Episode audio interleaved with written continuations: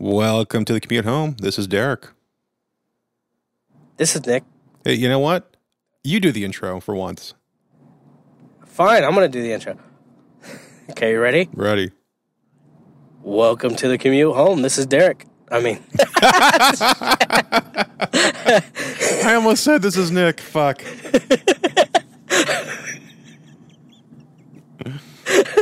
Fucking pros, man. Fucking pros.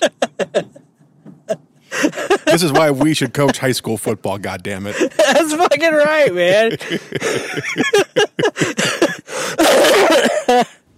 oh, shit.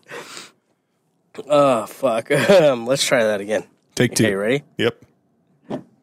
Welcome to the commute home. This is Nick. This is Derek. Do you want me to, like, talk from there? I mean, Usually I do. I know. That's why I was like, I figured you would step in and like, It's the commute home with Nick and Derek. this is Nick. From Chicago's northwest suburbs, our hosts chat about, well, you know, whatever two middle aged men like to talk about. Talk about some movies. The workday is done. Time to grit your teeth, get through the traffic, and make the commute home. Hey, don't honk at me. Hey, we got some breaking Hollywood news, Derek. What's going on? Warner Brothers has confirmed that James Gunn is in discussions to write, with an eye to direct, the next installment of Suicide Squad. I saw this. That, well, I think it's breaking. That came out today, right? Yeah, I think so. Yeah. So it sounds like uh, after being fired from Disney and, and Marvel, uh, James Gunn has said, okay, well, I'll go over to Warner Brothers. And Warner Brothers is like, we need money, so you can do all of our shit. Uh, start with Suicide Squad. And from what I've read, it's it could potentially be a reboot, uh, not necessarily a sequel at this point. You know, I wonder if Warner's is like, you know, you like making dirty jokes all the time. You'd be perfect for Suicide Squad. You know what? Maybe we'll even give you a Joker movie too, if you're if you're lucky. Yeah, yeah. I mean, they could have said to him, "Hey, you know, let's start out here. Shit, and the way that we typically do things here, you make one good movie and make some money for us. We'll give you the entire DC extended universe." Oh wow, wow, that's a thought. That's a thought. That's a that's a good thought. Yeah. Might be a pretty damn, pretty damn cool universe after that. Yeah, I agree. I I, I would want to see that definitely, definitely. Yeah, I would too. So James Gunn doing Suicide Squad. So we know Gunn knows how to do a team movie. Uh, he knows how to do high comedy. He knows how to do all, all the effects, the action, all that stuff. Uh, he's got a great horror background from his past films. Um, yeah, well, uh, I think that would be a sure bet. What do you think? Yeah, I think, you know, I thought the premise to Suicide Squad, the first one, was a good premise, not being somebody who read the comics. So I thought the premise was good. And then I watched the movie and I'm like, eh, I think this could have been a lot better. I didn't dislike Suicide Squad, I just thought it could have been better.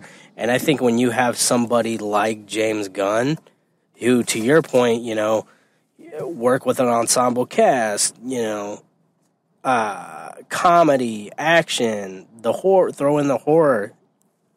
Yeah, I I never read any of the Suicide Squad comics.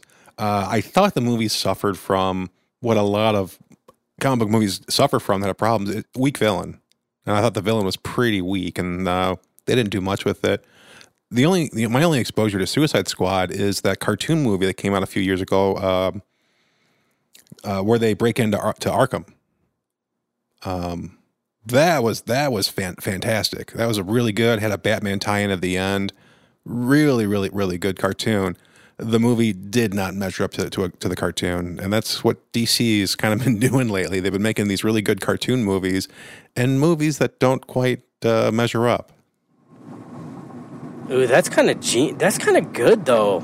If you think about it, think about uh, so you talked about that cartoon premise, right? Mm-hmm. Where they break into Arkham, and we know that Matt Reeves is doing a Superman. I mean, a, a Batman movie, and you know, it's kind of like very slow going in regards to getting it, the script and the getting it started. You know, if Gunn came in here and was able to write that, su- he uses the Guardians of the Galaxy 3 script for Suicide Squad. that just hit me. Uh, that'd be funny.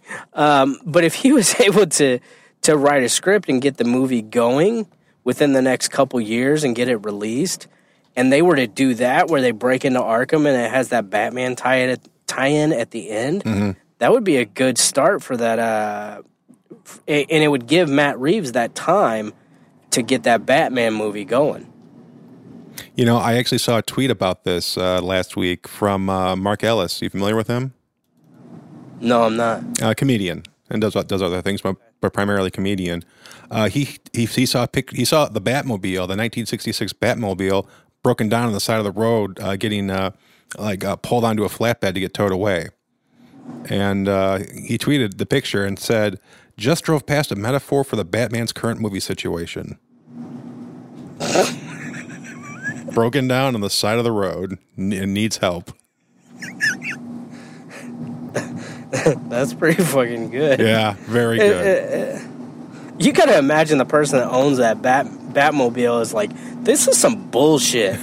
like, I didn't pay twelve thousand dollars for this car. They probably paid a good chunk of money. Yeah. I wonder how many 66 Batmobiles there are. I don't know, but you know that whoever owns it probably isn't the type of guy to open up the fucking hood and be like, "Oh, I can see what the problem is." If he's into the 66 show, maybe. Different generation. yeah, that's true. Different generation. Oh, no way. Uh, Fiberglass Freaks makes a Batmobile replica. So it's like for sale.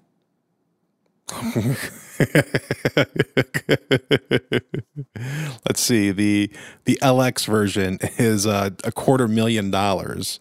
The LE version is $174,000.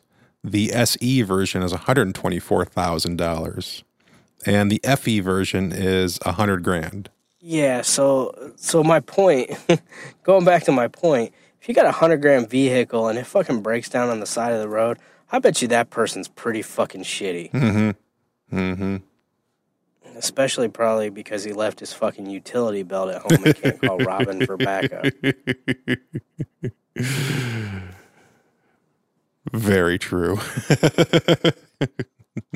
Holy bad oxygen sensor, Batman. I guess I'll have to go get the Batcopter. Shit. Oh God, this is a bad place to break down. I have to use the bat room. Fuck in the bat room. oh. that was funny. You know, speaking of DC news, um, Zack Snyder uh, put something on the record about a, about a week ago, and I'm like, man, this this man is a monster, absolute monster. A monster? Yeah, I mean, in his cut of Justice League, he kills Cyborg. I would have loved that. Yeah. But go ahead. You know, for me, because of Teen Titans, and like your kids grew up on Cyborg more than any other DC character. Why would you kill him? Because I'm an asshole. Well, yeah, that's true. But he confirmed that if the Justice League uh, d- did well, uh, in, and he was and he was doing more sequels to Justice League, he would kill Batman. So he he would have killed Cyborg, and then he would have eventually killed Batman. Yes. Until he took that cut to Warner Brothers, and they'd say, "Fuck off, man! You can't kill Batman." Call Whedon. Get the get the Whedon in here. Yeah, get fucking Whedon in here. He's not gonna kill Batman. They wouldn't even fuck. We wouldn't let you kill Cyborg. What makes you think we'll let you kill Batman? Yep. Yeah, I don't. I don't know if killing Batman is ever a good idea, but I mean, you know, whatever. To each their own, I guess. If it's his shit, man. If they want to see his vision, then go for it, man. Fucking kill everybody you want. Fucking poor Thomas and Martha Wayne have been killed like fifty fucking times by now. Yeah. There's um there's a really good comic book story. I don't remember the name of it, but the story goes uh, Robin goes to Metropolis to find Superman. because he's like, Batman's been gone for two weeks. I have no idea where he's at. So, in, tr- in order to try to track him down, Superman starts dressing up as Batman and, and, and kind of policing Gotham to get it under control, making everyone think Batman's still there. Uh, and at the end of the issue, they find out that Batman's been captured and he's getting brainwashed and all that. And uh, he gets, and then Batman or Superman in the Batman costume gets in a fist fight with uh, Bane. And this is like the swollen, you know, jacked up on Venom Bane, you know, the real like uber muscular Bane. Uh, Bane kind of knocks uh, Superman around a little bit, and he just loses it and gets out of character and just knocks the heck out of Venom and just like punches him through a wall.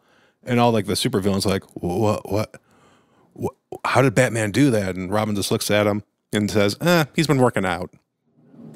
Yeah. That was a really cool storyline and a really cool ending. If they did that and like he ended one of the movies on a cliffhanger where you thought uh, Bruce Wayne was dead, that'd be pretty cool. I'd be into that. Mm. I can see that because then you can bring him back. But I think they need to stop for a minute with killing these. Like so, so he kills Superman in Batman versus Superman. Yeah. Yes. Second movie, Batman versus Superman, Wonder Woman one. Yeah. Yeah, exactly. And then he was going to kill Cyborg. Then he was going to kill Batman. Like, was his whole intent is like, I'm fucking killing them all. That's what I'm saying, man. Other than Monster. Wonder, well, other than Wonder Woman. Yeah, man, that mm, should have killed Flash. Yeah. Yeah, Hmm. it would have been the first to go if you had asked me. Like, don't be a whiny bitch. Whack. Um, yeah. So that's that's interesting for him to come out and say that, and but I mean, he's got no skin in the game at this point because it's like he could say whatever. Well, I would have done this, and I would have done that, and everybody's like, well, that's great because I do this. So I mean, it makes him no different than you and I, right? Yeah. And speaking of which, uh, with no skin in the game, uh, over the weekend I heard Mark Bernardin's um, Black Man, uh, or I'm sorry, Black Man Beyond, uh, where he goes through the whole Q and A of Castle Rock. And so he's a, he's one of the writers on the show, and he did a Q and A about the show that he wrote on. Uh, he is not writing for season two, so he did a pretty bare all on the uh, on the Q and A. It was pretty good. I've never heard anything that in depth from a creator before. Wait, he's not writing on season two? It didn't work out. He's still writing on um, Treadstone, and basically he's writing on Treadstone right now, and that's not going to finish up for another two months. And um, season two of Castle Rock's already started writing, so it just the schedule is just kind of mashed Oh, up. that sucks. Yeah, I bet he was he disappointed about it. He's, I bet he was probably disappointed. you can tell he's disappointed, but you know he's happy. He's got a job. You know, we're, we're doing the tread the Treadstone writing, so he's like just worked out. If I had it my way, I'd work on both. I mean, he said maybe he'll have me back for season three. We'll see. Yeah, that's true. Yeah, time time will tell. Time will tell. Uh, yeah, I know that one was on there. I didn't I didn't listen to it yet because I haven't finished the season, so I don't want to ruin it. It's it's everything. I just everyone as every question that uh, pe- people had about the show, like more backgrounds. How'd you come up with this character? How'd you come up with this that? He answered everything. I was I was, and he was getting grilled by a woman that works for uh, Screen Junkies, uh, and she was a super fan. It, it, it was I've never seen a, a creator go that in depth on a show before. How long is the episode? I think it's like an hour and a half. Wow. Yeah, I'm looking forward to that. Yeah, it's it's good. It's really good. Well, you know, last night was the the season premiere of The Walking Dead. Yes, Um, I watched it. did you? Yeah. What'd you think? Meh. You know, it's for. Yeah, I, they're definitely setting the stage for you know a little bit of time has passed since the last season. They're setting the sta- the stage for this season, and I'm like, hmm, okay, interesting. And uh, it's kind of going in a direction I don't think I like, but we'll see. Okay. Well, I haven't watched it yet. I'll wait till there's probably three or four se- uh, episodes before I get back into it. But uh, the season premiere lost nearly uh, of Walking Dead lost nearly half its audience. The premiere episode was seen by 6.1 million viewers, which is down 47% from last season's premiere. Oh wow. It's also the smallest audience for The Walking Dead since the first six episodes when the show premiered in 2010. Interesting. Yeah. Um, Do they do they say why? Or are people just done? d- well, it doesn't really go into it. This is just like the numbers from from how many people saw it and everything like that. And AMC said, well, that's because if you signed up for AMC Premiere the day before, that you could have watched the the whole uh, episode without commercials 24 hours before it aired. That's AMC's spin on it, but uh, I don't think, uh, based on the article I read in the Hollywood Reporter, I don't think they're buying it. Interesting. You know, AMC's not going to come out and say, "Oh yeah, we've we're we're on the downward spin," because um, you know the last that they came out and said, I believe it was at San Diego Comic Con. They said that you know they've got 20 years of material for the Walking Dead universe, if you will. Everything's a universe now, but they said they got 20 years of material to for those shows, The Walking Dead, Fear the Walking Dead, and anything else that they want to do. Um, but I don't know, man. I I get this feeling that uh, I would not be surprised if after this season was over, they just said, "Fuck it, we're done." Yeah, it the show seems to be getting a lot of criticism criticism for the last I'd say two three seasons, and uh, honestly, I think the criticism's deserved. Uh, it's been a struggle to keep watching, um, and like I said, this first episode didn't really pop at all, and it's going a direction that I'm not so thrilled about. If I'm right. Where it's kind of the core team, it's it's starting to pit the, the team members against each other is what it's looking like. So we'll we'll see. Yeah, I'm not a. f- Uh, I don't like that idea. I think. Let, let me ask you this: Where do you think the show, you know, to you, kind of jump the shark, if you will? I have no idea what that means. I don't live near an ocean. You you've never heard the term "jump the shark" before? I've heard it. I don't know what it means though. So, uh, I, background for you: the show Happy Days. Familiar with it? Yes. Yes. So there's an episode where Fonzie jumps over a shark. Is it the movie, the, the mini movie where, where they go out to L.A.? Uh, I don't know if they went out to LA or not. Okay. But anyway, in the episode, he jumps he jumps over the shark in, in the ocean, and like that right there, like that, that was the high point of the ratings as a show. After that, the ratings just plummeted. So the term a show has jumped the shark is you know essentially that's the peak, and everything after that was downhill. And it's always going back and referring to that episode of Happy Days. Uh, okay. Interesting. Uh, where did it go? I get the show is the best. So for some reason, I love shows where the feeling is utter hopelessness. And every episode, you're like, how in the heck are they going to survive this? Uh, season one of Battlestar Galactica was like that. The first two or three seasons of The Walking Dead was like that, where it's like every episode, they're looking for just like the basics, like food and water and a place to sleep, and constantly getting attacked and just no stability and trying to survive. I was completely into that narrative. And then through that narrative, they're also getting more background about people and all that, uh, which was great. But then I, I guess when that stopped happening and, and when the show started becoming more and more about instead of people versus zombies, people versus people, is where I kind of started losing interest. Uh, so I guess that would, I honestly, I guess that would be when they started, when they settled at the prison, was when I think that's kind of the downward swing for me. So, did you like the governor arc, or was that really like the beginning of the end for you? I like I did like the governor arc. It, it, it went to a very interesting spot that I was really curious about.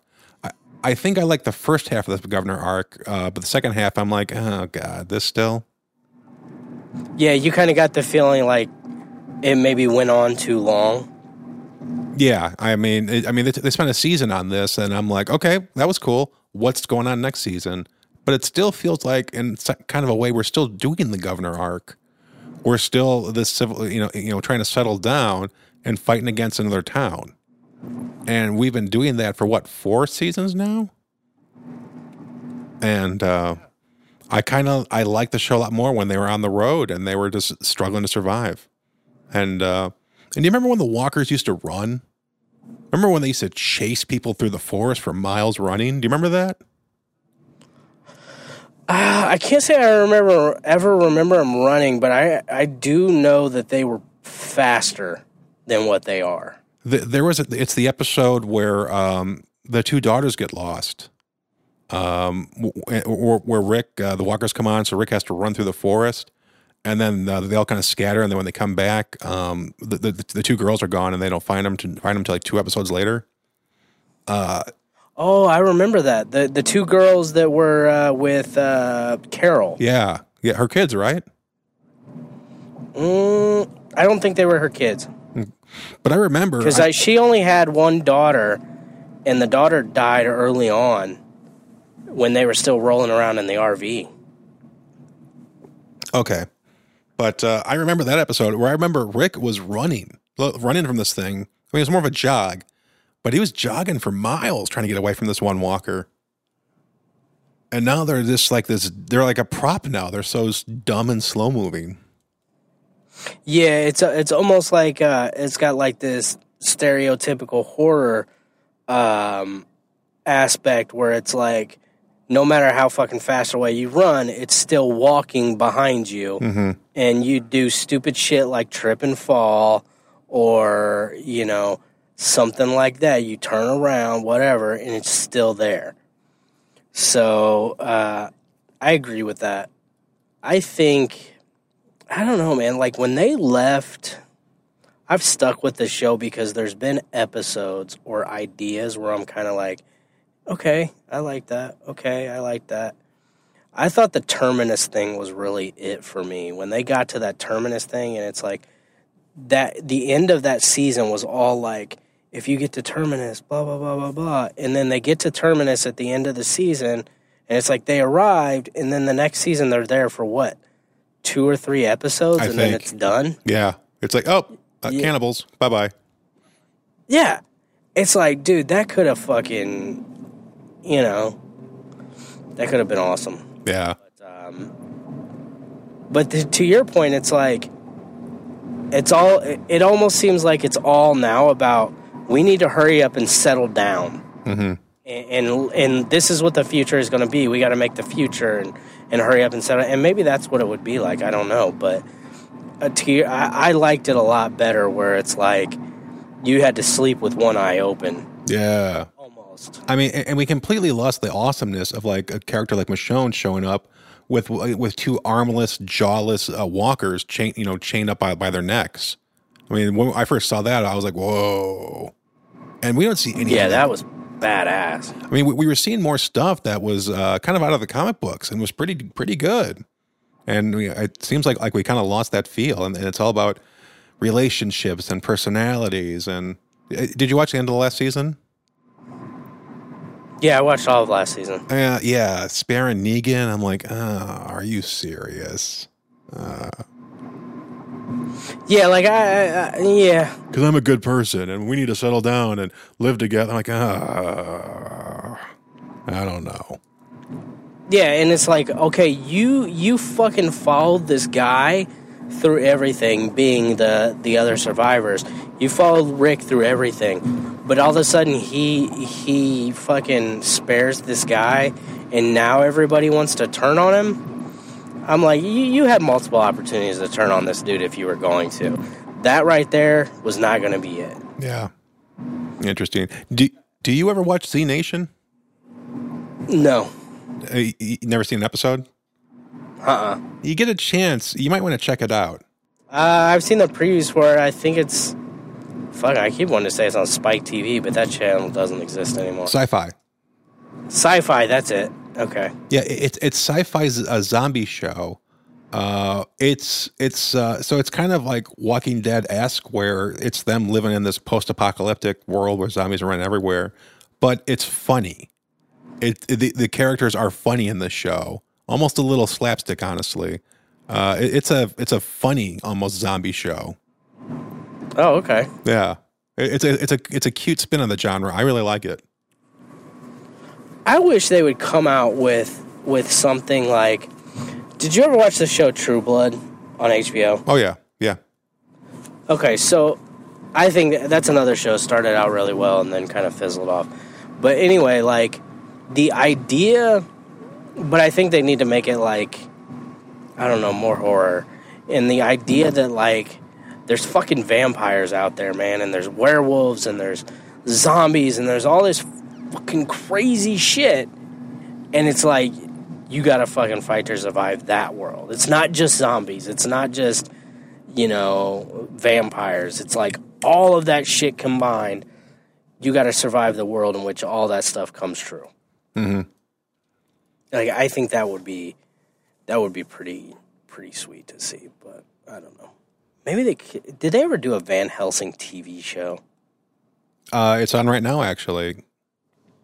Oh, really? Yeah, it, it's like a descendant of Van Helsing is the the um, the main part of the show, and, and it's a she is a is a it's a woman. So does it take place in current time or I think I watched a episode, and I was like, not, and I didn't seem like I was into it. I, I think it's current time.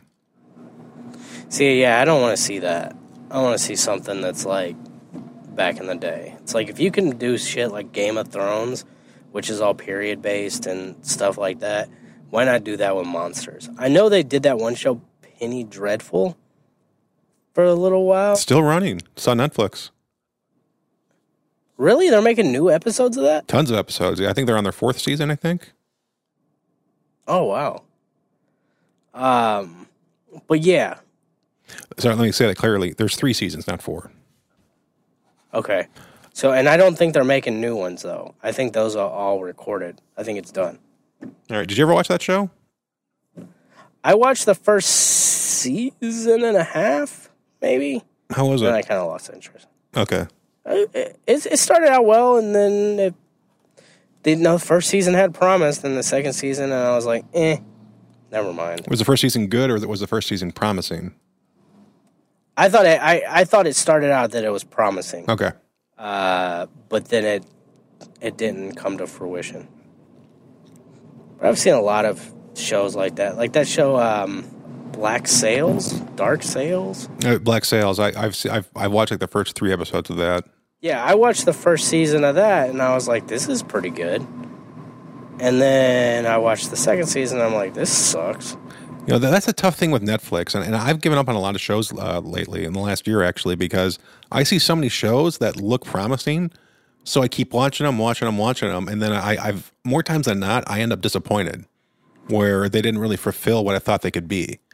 Uh, I'm not, I'm kind of not doing that anymore. Something's got to grab me right away for me to keep watching it now. Yeah, see, I and I'm I think I'm becoming the same way. Um, and I think that's across all genres because, like, I started watching that America to Me show on Starz about the Oak Park High School, and I got through like the first. I kept pushing through it, pushing through it, and it's like now it's like I'm not even interested anymore. I'll be honest, I watched the first two, and I'm like, yep, that's it. I'm like, it looks like they're trying to make a statement, but what they're showing does not push that statement, and uh, I was kind of uh, put off by that. Yeah, it was kind of like a half-ass statement. And I'm still like, well, what is? I still understand the title of the show. Where does it come from? America to me. Like if this was an HBO show, they do a, they, they do a monologue at the end of the show where they pick like one of the kids and that would say, "To me, America is," and then they would give their their take on it. They don't do that. Yeah. And I wonder if the show would have been better served, better served if maybe they would have went to multiple places. And it was been like, hey, this is my America to me. And like you said, it's maybe a monologue at the end of the show. And maybe you showed like a, a Native American kid that's growing up on a uh, in a uh, on the res. reservation. Yeah. Yeah.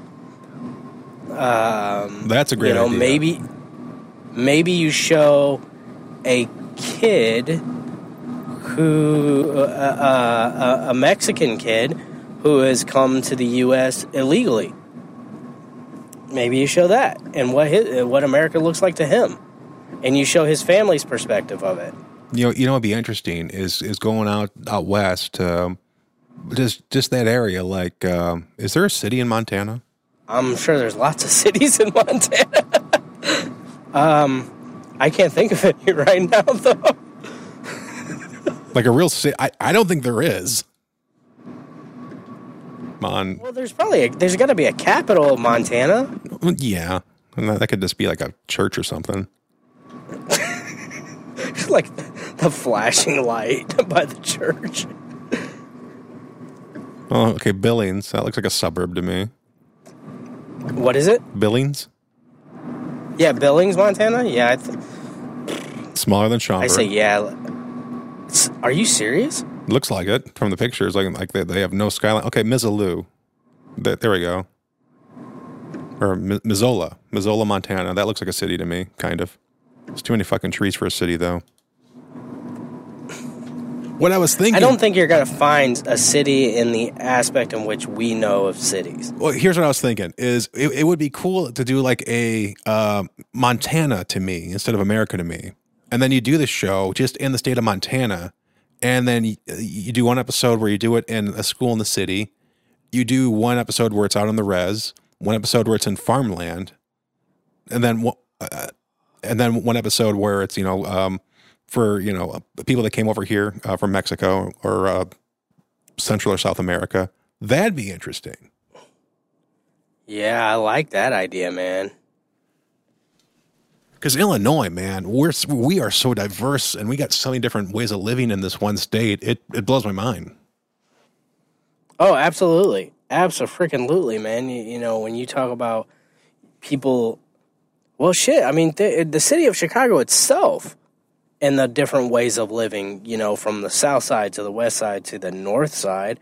You know, all of those are different in their in their ways.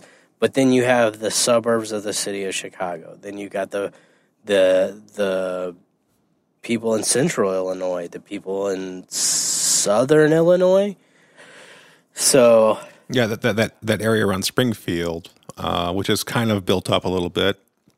Uh, yeah, so we, we have a lot of variety just uh, in this state. yeah, and I think that to your point, like on those episodes, like if you're, say you're in the big city or whatever in Montana, right, and then you talk to different people in that city, and you talk to people that are young, and you talk to people that are middle aged, and you talk to people that are older, and talk to them about how it's different, you know, compared to what it was, or something like that. I think there's a man. I think that would be a pretty damn cool show. Mm-hmm. Yeah, okay, Billings, Montana. The, it's the biggest city in Montana. Population 104,000. All right. And how many people in Schaumburg? Well, how many people in Naperville? Because I bet you Naperville probably exceeds 147,000. in Naperville. yeah. Yep, there you go. 74,000 in Schaumburg. Shit, that's. I mean, even that's close. Yeah. Well, Because Missoula is only 66,000. Interesting. So moving on, you got uh, other news you want to talk about? uh, I got some funny news, Go for it. but nothing Hollywood reported. Nothing Hollywood related, I guess. Say Is it from the interwebs? Ooh. it's from the interwebs. Let's go online.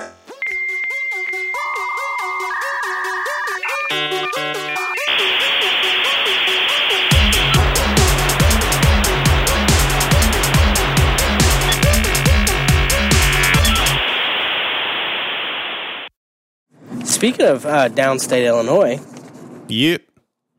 Uh, so while shopping at Peoria, Illinois Walmart on September 20th, an unnamed 30 year old woman filled her cart, but she also added a few items to her backpack.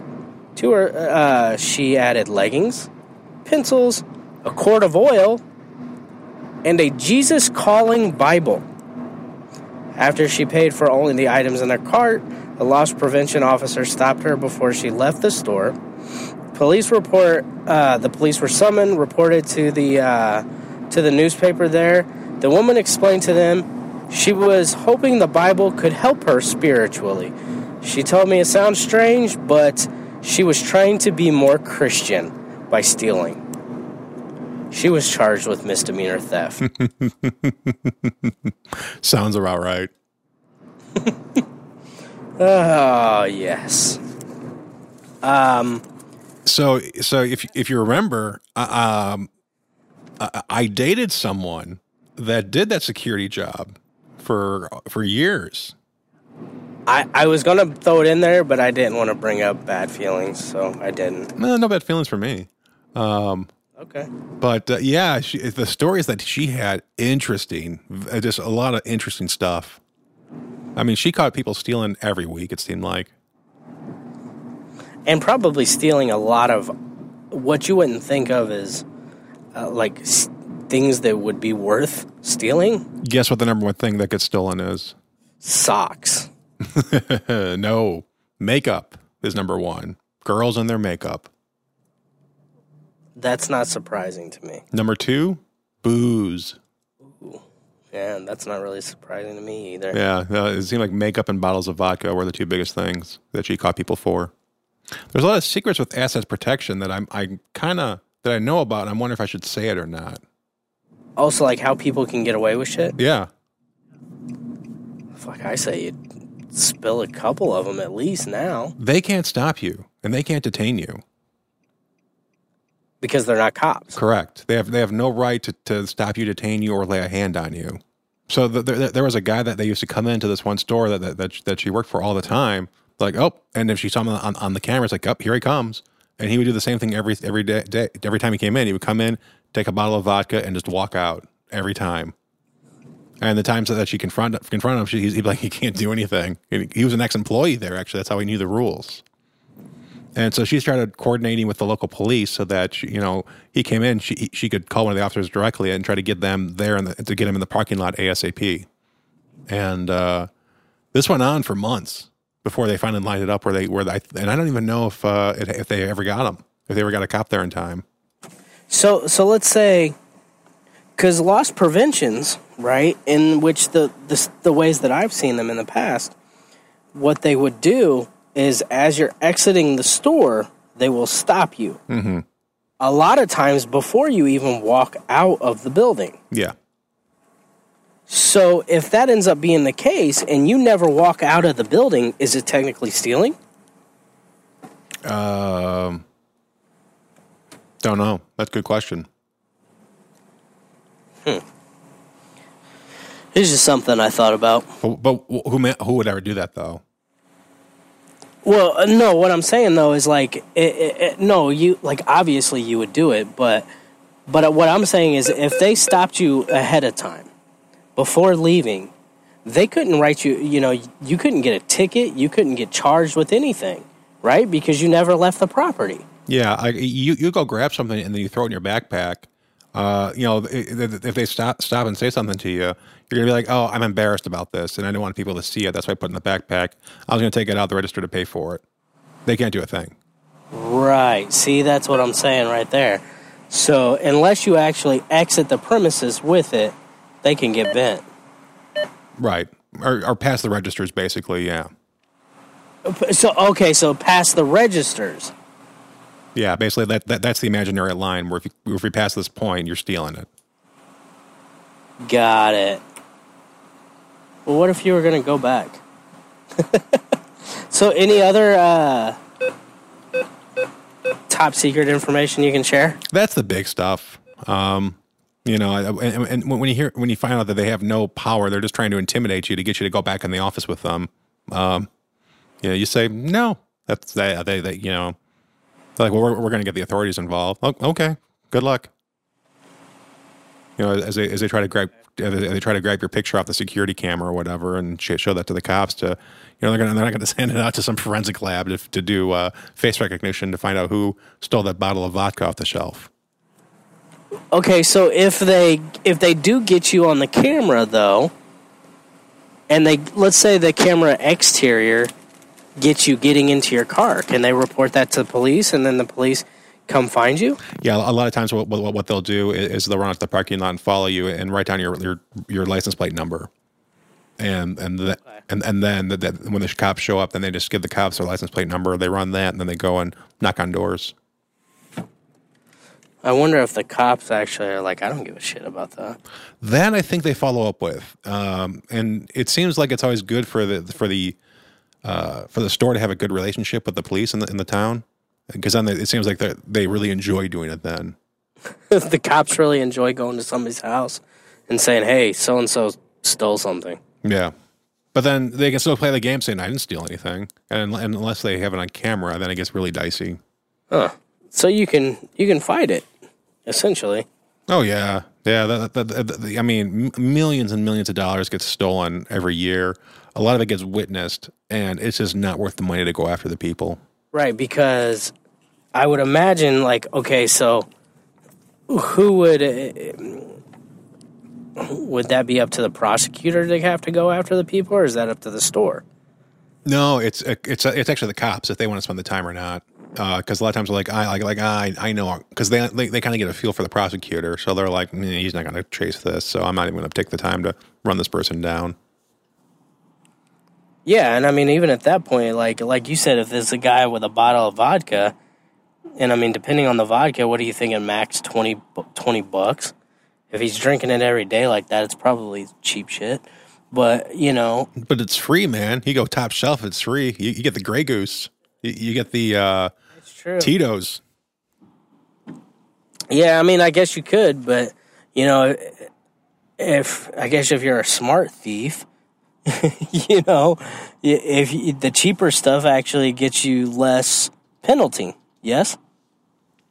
Isn't it the value of the item and not necessarily the item itself? I think it's like it's stages. It's like is it like theft under five hundred dollars and theft over five hundred dollars? That's where the line's at.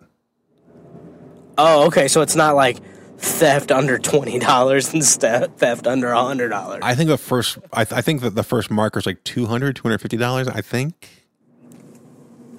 Okay.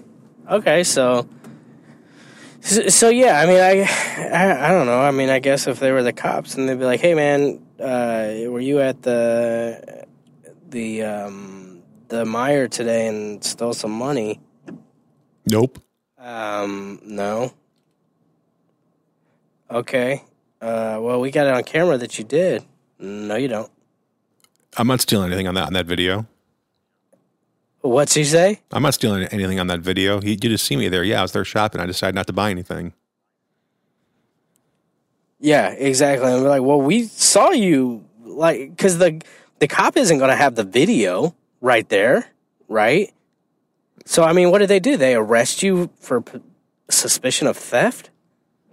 I don't think they do. No, I, I, I think I think I think I should get captured uh, on video as, as you stealing uh, for them to be able to do that. Like, but like this one guy, that this serial uh, um, shoplifter, you know, they made special exceptions for him. He stole cereal? I bet he did. Yeah. Oh. See, maybe taking the Derek defense here, well, maybe he was just trying to eat. That's right. So first he was the cereal shoplifting so he can get his cereal, and then he was cereal killing it at the kitchen table. And then he had to, forgot he had to go steal some milk. Shit, gotta go back. cereal milking. cereal milking. yeah, so we kind of went down a rabbit hole here, but I, legalities are funny, man. Yeah, they are. And and I think to your point, what you said earlier is about you know playing off of people's fear, trying to get them to go back in the room and everything. It almost seems like a lot of that stuff is you know fear based. Like, what can they get you to admit to? What can they get you to, uh, you know, cooperate with?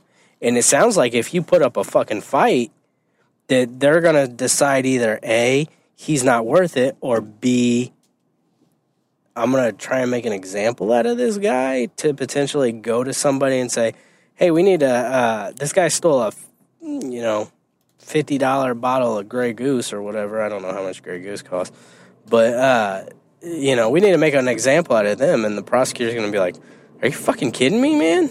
Yeah. Like we got people driving around with no seatbelts.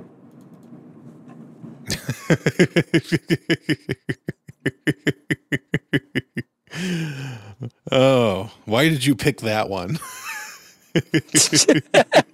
because somebody I work with, uh, she got she got stopped.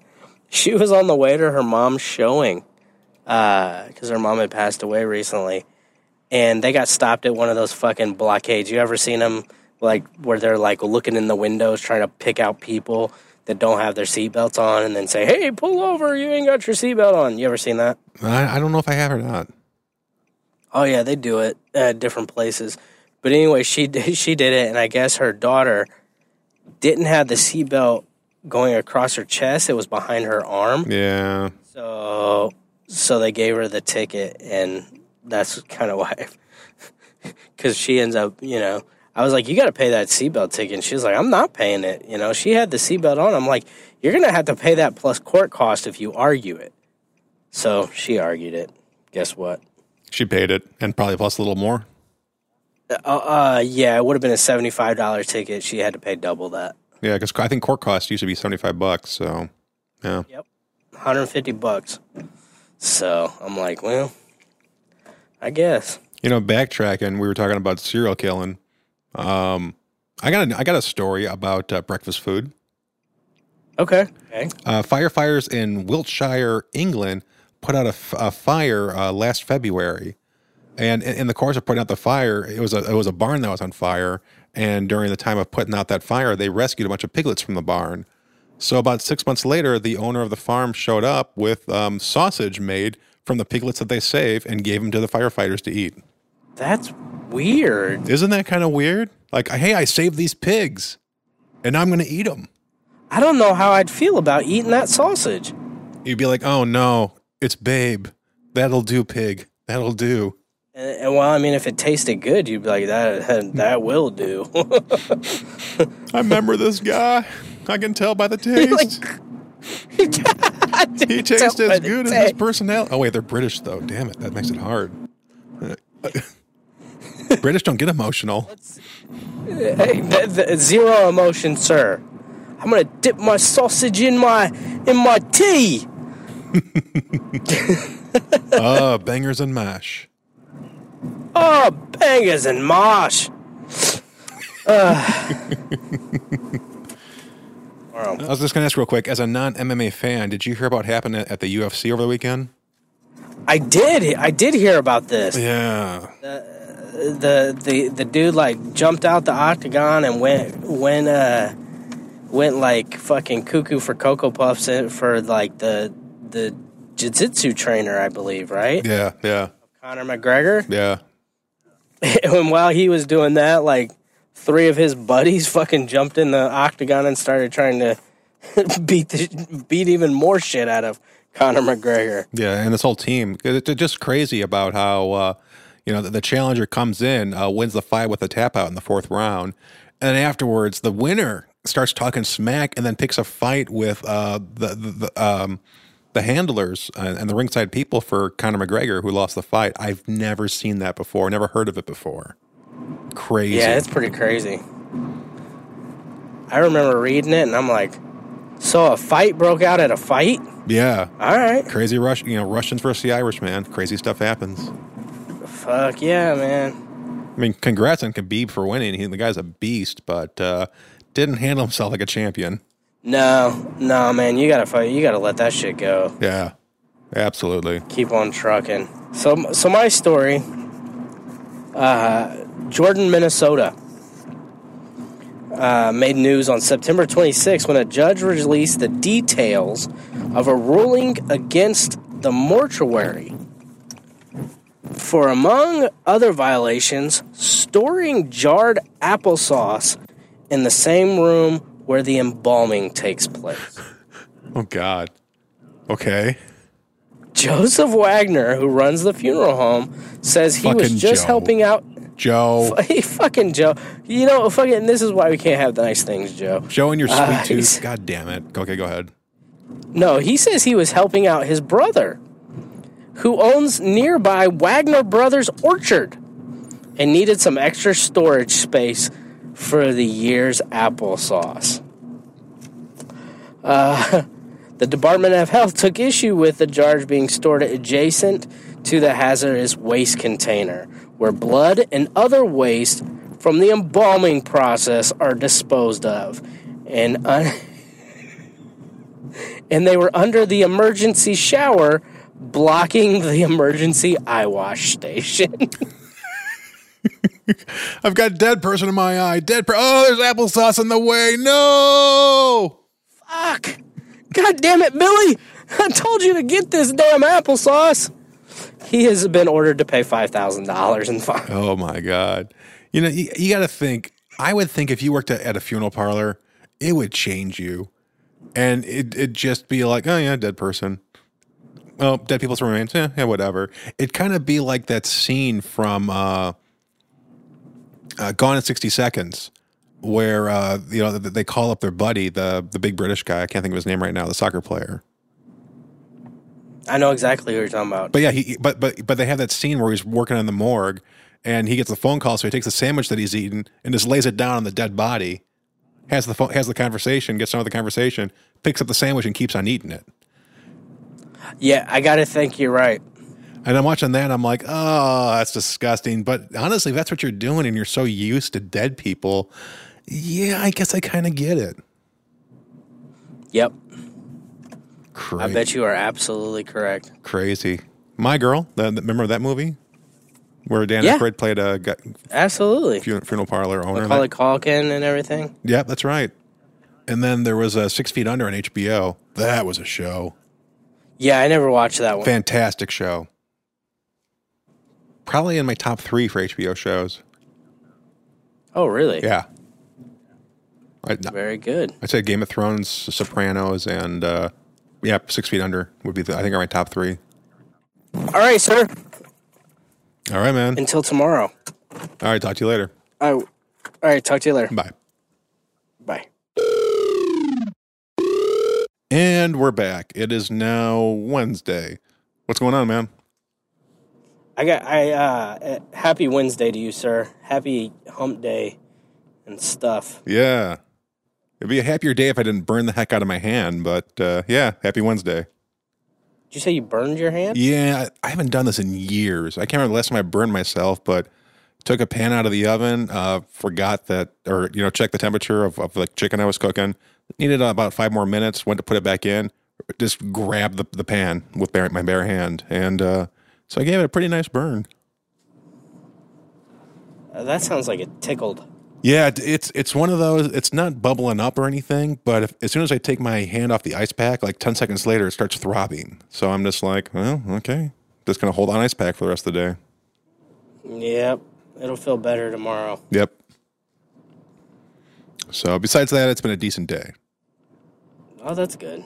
Other than this, you know, second degree burn on my hand, I'm good. Yep. so what's up with you?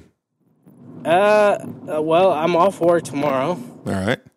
Thank the good Lord for that. Back on Friday though, but then it's the weekend, so I'm counting down the days till uh, till Halloween. Not only because I love Halloween and the fact that it's my youngest son's birthday, but also I'll be off for five days in a row, which is awesome. Nice. Yep, looking looking forward to that. Um, but other than that, man, not shit. Not shit. Got uh, you know, two more football games to go. That's gonna be kind of weird when it's when it's all over next Friday night. Those could be the last two high school football games you ever go to. They could be. Um, I, I get a feeling though that in the next few years, uh, I'm gonna be one of those parents that shows up to the game but leaves at halftime because my daughter will probably be the, in the marching band. Oh, okay. So You're gonna be one of those. yeah, I've had to pay a ridiculous price for tickets just to just to watch my daughter perform in the band for five minutes and then leave. Mm-hmm. A rental thing to do. Mm-hmm. Back in our day, not so much though, right? No, man, you, you like like you cared. Everybody stuck around. I don't remember parents showing up just if, just because their kids were in the band though. I, I Yeah. m- most band kids like their parents came and saw them a couple times a year, and that was it. And that was only for the big stuff for the marching band. Yeah, like homecoming or or something like that. Mm, yeah, exactly. Or, or like when they're in the parades or whatever. And they didn't, if they didn't have kids playing football, they didn't go to the football games to watch their kids play. That's what I remember from high school. Yeah, I mean, I knew people like I knew people's parents that went to the football games because you know, especially parents that like they went to that high school and now their kids go to that high school, and it's kind of like a traditional type thing that they didn't have a kid participating. But for the most part, unless you were related to the player as an adult, I didn't really see it. Eh, Most of the football games I remember, those stands were full of kids high school kids and stuff. And nobody really gave a shit what was going on on the field when we when I was in high school because our team sucked. Oh, okay. Yeah, our teams were garbage. I think my wife's team one year did really well when she was in high school, but um, most of because we went to the public schools, so most of the time it was the the city Catholic schools that you know kind of beat the ever living mess out of the the the public schools. Same thing around here. Yeah. Yeah. You know, the Catholic schools that recruit but don't recruit. Yep. Oh, yeah. But I know yesterday I was I was giving you some news stories and everything like that, and there was there was one more that I had that I have to share with you. I sh- I, s- I think I saved the best for last. All right. So um, Lawrence Mitchell, fifty three, gets this month's most helpful dad award. Mr. Mitchell graciously, gracious, graciously, graciously, graciously drove his 15 year old son and the son's girlfriend, also 15, to a Port St. Lucie, Florida park on September 6th so they could do their thing, as Mitchell described it. Port St. Lucie police officer Clayton Baldwin approached Mitchell's car at 11:30 p.m. after the park had closed. Mitchell told him the kids aren't out there stealing, they're just having sex. They could be out there doing a lot worse. When the teenagers returned from the nearby soccer field, Mitchell's son told the officer, We're just smoking and fucking. Mitchell was charged with contributing to the delinquency of a minor. Wow. Why? Why would you? So okay, he's fifty six. So, so for, for me, that's the big flag. So if he's fifty six, that means when he graduated high school, the year was. This is some high end math. Shit. 80, 1980. The year I was born? Yeah, is that is that right? Because let's say he was 18 in 1980, now it's uh, 90, 10, so like plus 38, so 18 plus 30. Yeah, that's about right.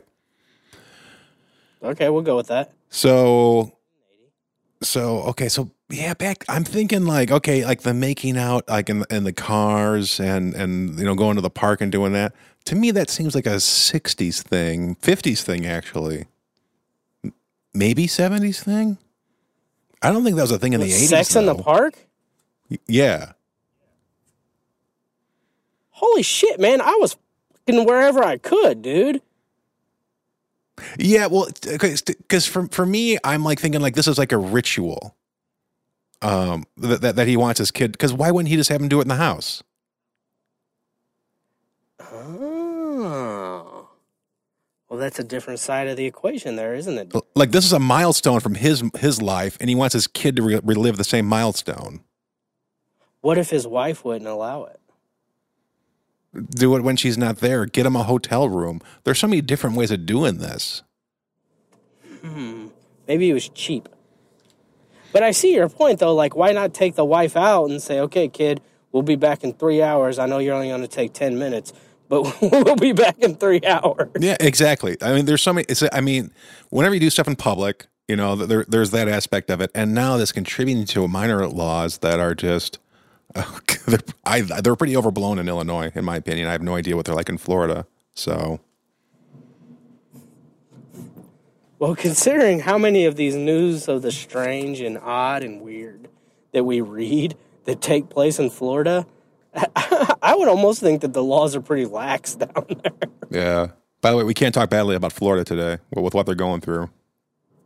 Oh no, yeah, man. Uh, yeah, my friend's family, uh, they live in Apalachicola, a lot of them, and uh, they had to evacuate and everything. And uh, we were, we were kind of watching it on the Weather Channel. It's it's getting tore up down there. 155 mile per hour winds, class four hurricane, moving at 14 miles per hour. They're saying like the winds to the to the eye of the tornado is like 40 miles. So I mean, imagine that you're getting you're getting pounded in this humongous radius of you know 155 mile winds. You know, it's not going through fast. I mean, it's sitting there for a while as, as it's moving at 14 miles per hour. Yeah, it's a slow mover, that's for sure. Yeah, 40 out. Okay, yeah, 40 miles. I, I, so 40 miles to the eye, uh, 14 miles per hour movement. That means like every location that it's hidden, you're getting pounded at 155 miles per hour about for like three hours. Damn. Yeah, that's. Well, and you said that's to the eye, right? Not to the other side? Oh yeah. Or is that all inclusive? Uh, from what I read, it was from the outside to the eye. So you're right. So it's six hours of that. Good point. Yeah. Yeah, you kind of lost me with the math there for a minute, but, you know, I do remember diameter uh, and circumference. Yes. The, uh, radius and diameter is what you're thinking. Yeah. Ra- radius and diameter. Fuck. Didn't know what they're called, but shit. anyway, going back to this guy. See, I was kind of like, well, good for that dude to just be like, you know what, man, go out there and do your thing. But now I'm kind of like, this dude's a dumbass. Thanks, Derek. To, in in public, uh, I, I- like I said, uh, I, I, this is probably where he, this is probably the park where he had his first time at. Mm, that's a good point. And all I can remember was when I was a teenager is like uh, more times than not I couldn't do it at home, so I was like wherever whenever, buddy. Yeah, yeah, cars. Which that was the spot, but the fact that the dad kind of orchestrated this and set it up, it's like, hey, they're just smoking pot, or was it smoking pot or just smoking? They're smoking pot, right? He just said smoking. It it doesn't doesn't specify the the sticky icky But but he, he got charged with uh, contributing to a minor, right? tr- contributing to delinquency of a minor. So see, but that could be as simple as being in the park after dark. Yeah, that's true. That's yeah. That's, And it's like, okay, so and he told him to like they're out in the soccer fields. So that's what it said, and it's like, well, why didn't you go to the soccer field and let him do it in the car? I mean, I don't know, man. yeah. Weird. Very very weird. Yeah. Well, that that took a turn I wasn't expecting, but I, I, I wonder. I wonder if he's like, guys, like, what was the, top chart hit in 1980? I I was wondering if he's if he's like, all right, son, you need to play this song while you're doing it because that's what I listen to, and then we can be like one. smooth operator.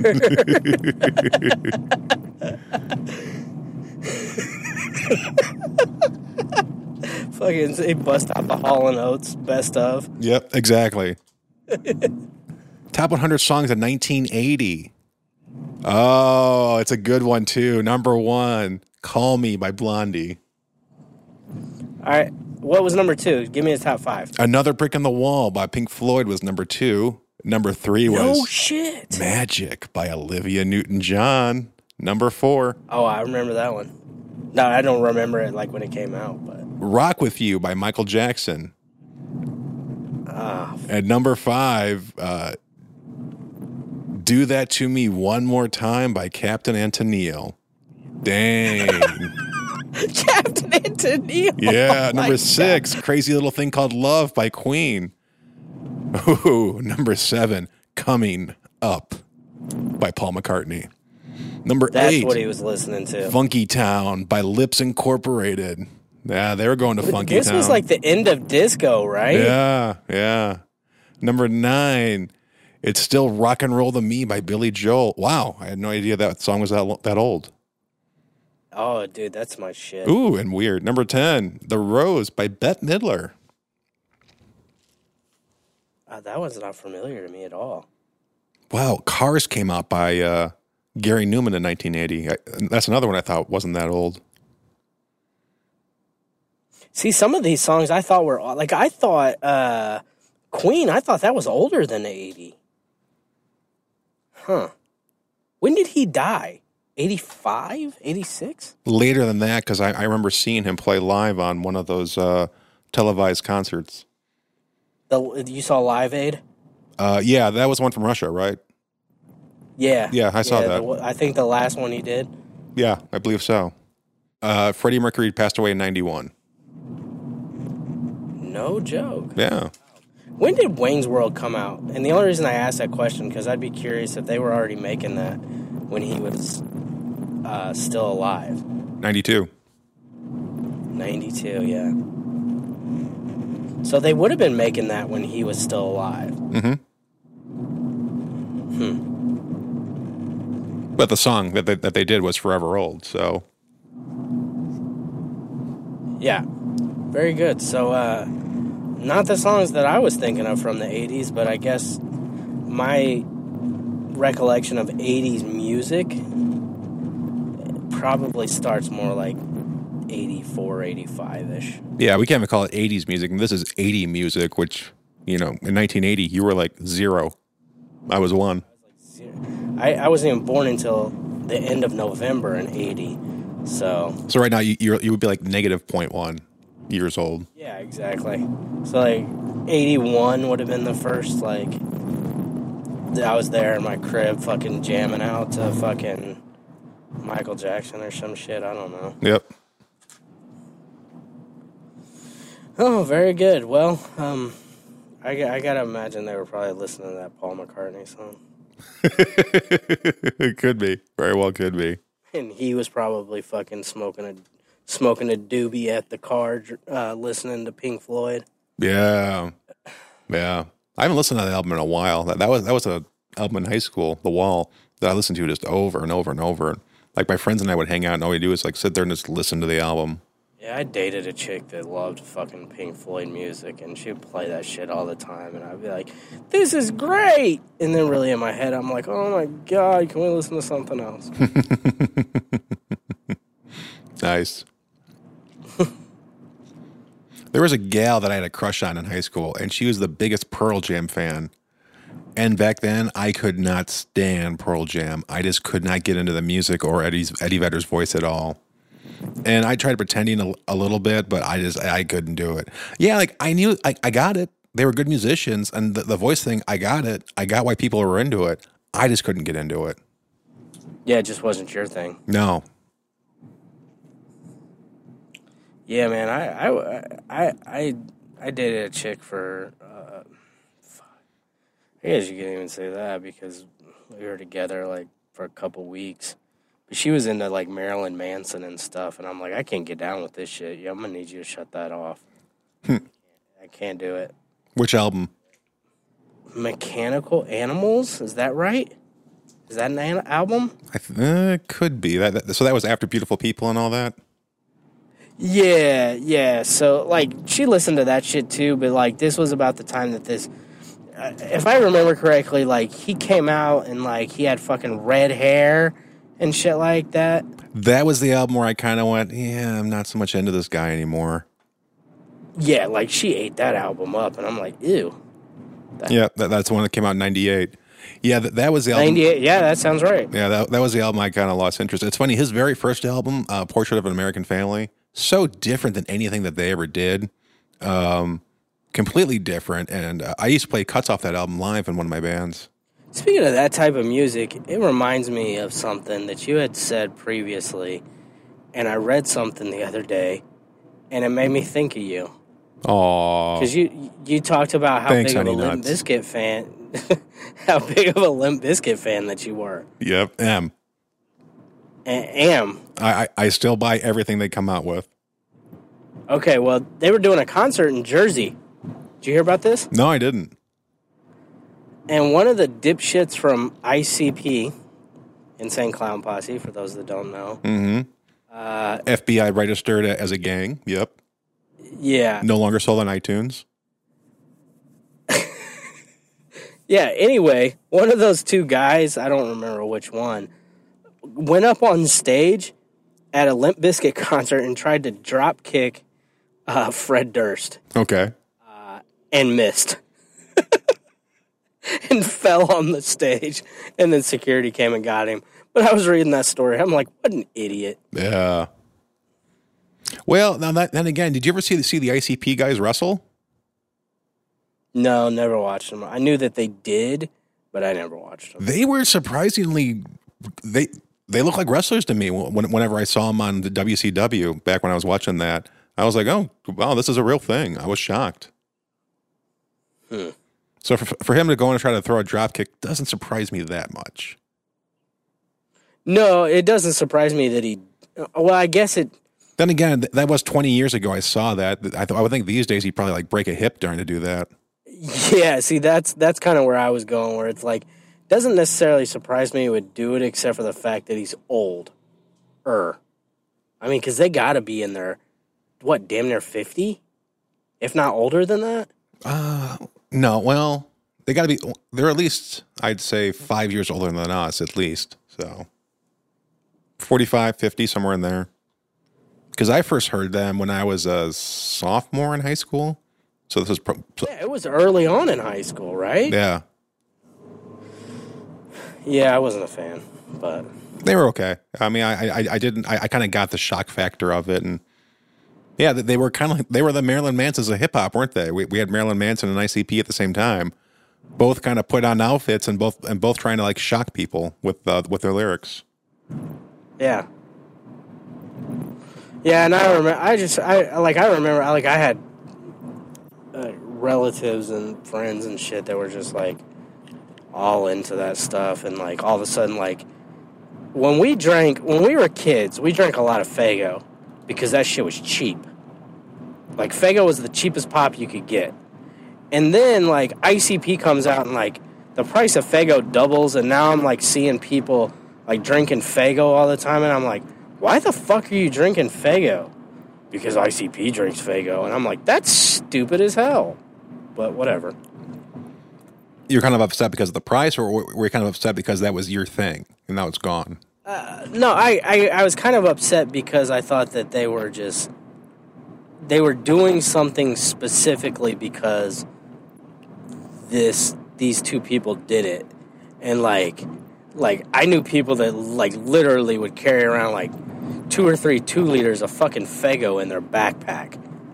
And it's like nobody drinks that much fucking soda, man. What the hell's wrong with you people? Crazy. it, it, it just seemed kind of like they did it only because they saw this, and it's like, well, if I drink Faygo, Faygo, then maybe I'm a better fan to them or something. Yeah. But but then again, I know those same people end up with fucking Hatchet Man tattoos and you know stuff like that. So- Dr. Milenko, that, that was the big one. Uh, my friends that, that listened, that, that was the big tattoo that everyone got. which one was that? Like, uh, it, it was a song from back then. It, it, it's like a like a demon clown with a top hat, and then he's kind of got his fingers kind of up in the air, like "Come here." Yeah, yeah, yeah, okay, I know which one you're talking about. That- So that was the that was one of the album covers, right? Yeah, Yeah, like I remember that one, and the what- I think it was Riddle Box was another one. The the guy was like uh, the clown head was like jumping out of the uh, like a Jack in the Box type thing. Mm-hmm. Uh, but anyway, moving on.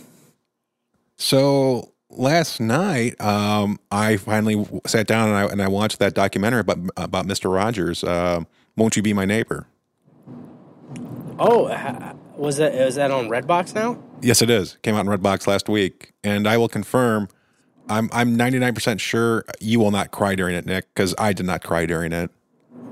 You did not cry. I did not cry. I, I will admit I welled up at one point in the movie or uh, of the show, but that was it. Okay, fair enough. That was going to be my question to you: is A was it good, and B did you cry? It was it was okay. Uh, I can't. I, I don't think they. I don't think it was great. I didn't think it was bad. I just thought it was okay. Um, kind of kind of shocking, man. The the guy was in his in real real life. Uh, he was what, what who he projected on the on the show. Uh, you know, actually, in real life, I would say he's even better than he projected on the TV show. It, pretty amazing guy, actually. Really, I had heard that he was like a super nice guy and everything like that, and the way he treated people and everything. Yeah, I, I, I mean, he, he had people on the show that that worked as on producing the show that, you know, they were wild men. You know, some of them were, you know, were you know clowns, always pl- pl- playing jokes and practical jokes. Some of them were like you know hippies that were partiers and drinkers and smokers and all that. And he got along with everyone. Uh, you know, like whenever they had kids that came on the show that were kind of acting up or, you know, being super hyper, never sent them away. He did, he just worked with them. Um, yeah, just a lot, and I guess a lot of the topics that he ta- that he tackled that I didn't really even realize that he did. Uh, yeah, what what a great guy! It's uh, documentary stopped a little short though in a bunch of spots. Like his one son said, he's like, yeah, it's tough, you know, basically being the son of the second inc- incarnation of Christ. That's how good of a guy my dad was. But they didn't go any further than that. You know, and talk about more about that. It's just like, no, he, he really was the person he projected.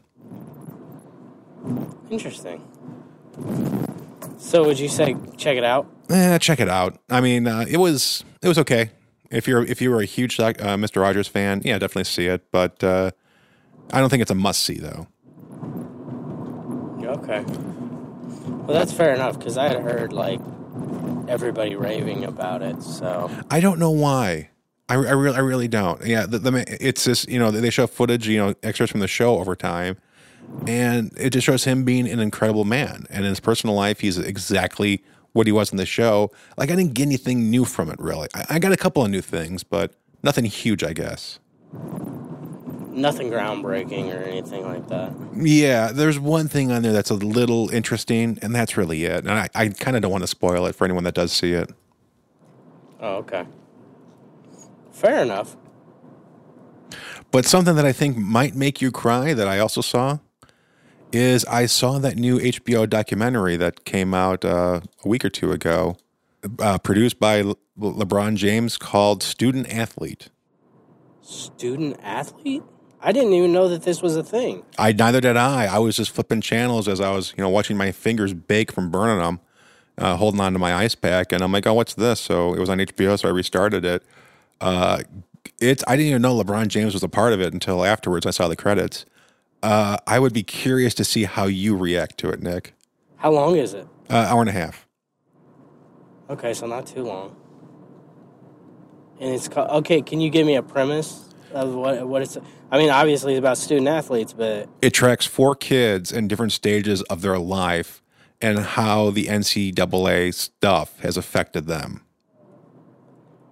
oh, so it's an entire documentary about it's actually about four students and an ex-coach and a couple other people kind of chime in here and there about w- what's happening with their lives and their careers because of the ncaa rules and regulations and what these kids have to go through during college because of the ncaa and what happens to them i don't know if it's going to piss you off or make you cry to be honest all right. I I will watch this show. I will watch this and give you my feedback. but incredibly well done. Uh, I, I thought it was a very good documentary, very interesting.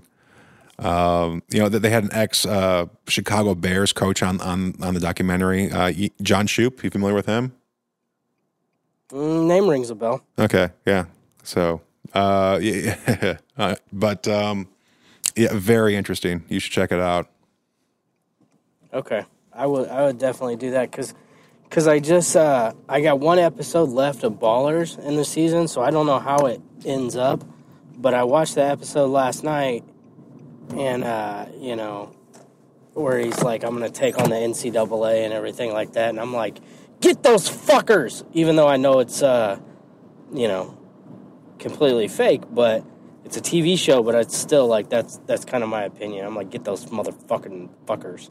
It seems like the like. Does anyone think the NCAA is run correctly the way it is today?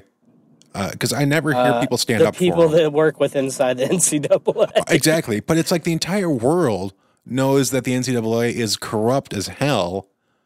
but it's nothing happened. You know, it's funny at, the very end of the documentary, they played an, a, a, a- a quote, a soundbite from the original director of the NCAA uh, that was like in charge from like the 1950s to the 1980s, ho- or I'm sorry, until the 1990s, 80s or 90s, whatever. But the quotes from '94, and holy crap, he he chews them out. And, he- and, and you know he turned he calls the NCAA of how it's turned into the plantation st- uh, system, where the slave labor does all the work for free and, and you know gets everything done, and uh, you know the plantation owners, you know the the the, the, the management get all the rewards. So I'm like, wow. So this thing, the way that this guy said it is, you know, the way that NCAA is today, it's that's not how it was intended to be. It was never a cash scan from the beginning. Uh, Yeah, and I mean, well, there's so many different things though. The, like the NCAA has went through different periods because when the NCAA was first, you know, started in regards to college football, those the college football players, those were like essentially semi-pro players. You know, way back way back then in the early 1900s and stuff like that, and then it became heavily regulated. And and you know it was it seems like there was a huge period of time which was the golden age uh, of college athletics. And then there was a point in time and you know now thinking about this in retrospect the school that i love in notre dame i kind of think they fucked it up and, and what i mean by that is when notre dame signed a an exclusivity agreement for their home games to be uh, broadcast on NBC, that really became like, oh my God, these schools are going to get money for broadcast rights. And then it just be, you know, it snowballed from there. Now it's like those broadcast rights. Oh man, they run they run the game. They they run the show. Oh yeah, So it's it, it, it, it's pretty damn crazy, uh, and especially in today's day and age, where you know these college football programs make more money than NFL programs. you know it's interesting. The NCAA now makes more money than the NFL. Yeah, and that's not surprising to me whatsoever. Now, the NCAA does have 130 teams. and multiple sports. Yeah, and multiple sports, but yeah, yeah, 130 NFL teams, but they have multiple sports, and some uh, um, some sports have more than that. Like I think basketball has more than 130. Uh, because a school is more likely to have a basketball team than they are to have a football team. right. But yeah, man, I mean, it is, it is absolutely crazy. But I, I, I'll, I'll look forward to checking it out. Definitely worth watching. And uh, speaking of football and the NFL, um, I got a hot take on something from the NFL. It's it's, it's brand new, spanking hot take on Okay, what do you got? on Super Bowl thirty eight from two thousand four, two thousand three season. Okay. no, I just saw this and I thought this was hilarious. Do you remember the streaker in that game? No, I'm trying to remember who played in that game. Uh, you said 2004? Yeah, so it was the 2003 season. And that was the New England Patriots against the Panthers. No, I do not remember this. So, pretty cool uh, piece of uh, trivia for for you. Uh, infamous streaker Mark Roberts was sponsored by GoldenPalace.com to streak 30, Super Bowl 38. He was paid $1 million, given front row tickets on the 50 yard line, and provided with one of the best defense attorneys in the United States who was able to reduce the charges down to misdemeanor and a $1,000 fine. Are you ser- They set that shit up? They, GoldenPalace.com set that up for a million dollars, That's marketing genius. isn't it? So I, I don't remember. Like, was he? Did he have like Golden Palace on his back or something like that? Yeah, I believe that. Yeah, In in the videos that, that I have, you can't really see the see the, the logo very well. But yeah, I believe that's what he had. Wow, that's crazy. Yeah. Watching the watching the video of him doing it's hilarious too because the cops can't catch him. He's out running them all. He's like you know ducking and diving and juking and he's running all over the field. Finally, the players had to grab him and, and like tackle him to the ground. You know what? That's the best thing about anybody. Like, I don't condone people like jumping onto the field or anything like that. But that's the best thing about anybody that does that stuff is like when the cops can't catch them. Yeah, it's hilarious. It is so fucking funny, man. It's so funny. All right, man. Well, you have a good night, and we will talk next week. All right, man. You too. All right, talk to you later. Yep. Bye. Bye. Thanks for listening to the show. We have no idea what we'll talk about next time, but I'm sure we'll have a good time doing it. Our email address is thecommutehome at gmail.com. We'd love to hear from you. Until next time, drive safe, everybody.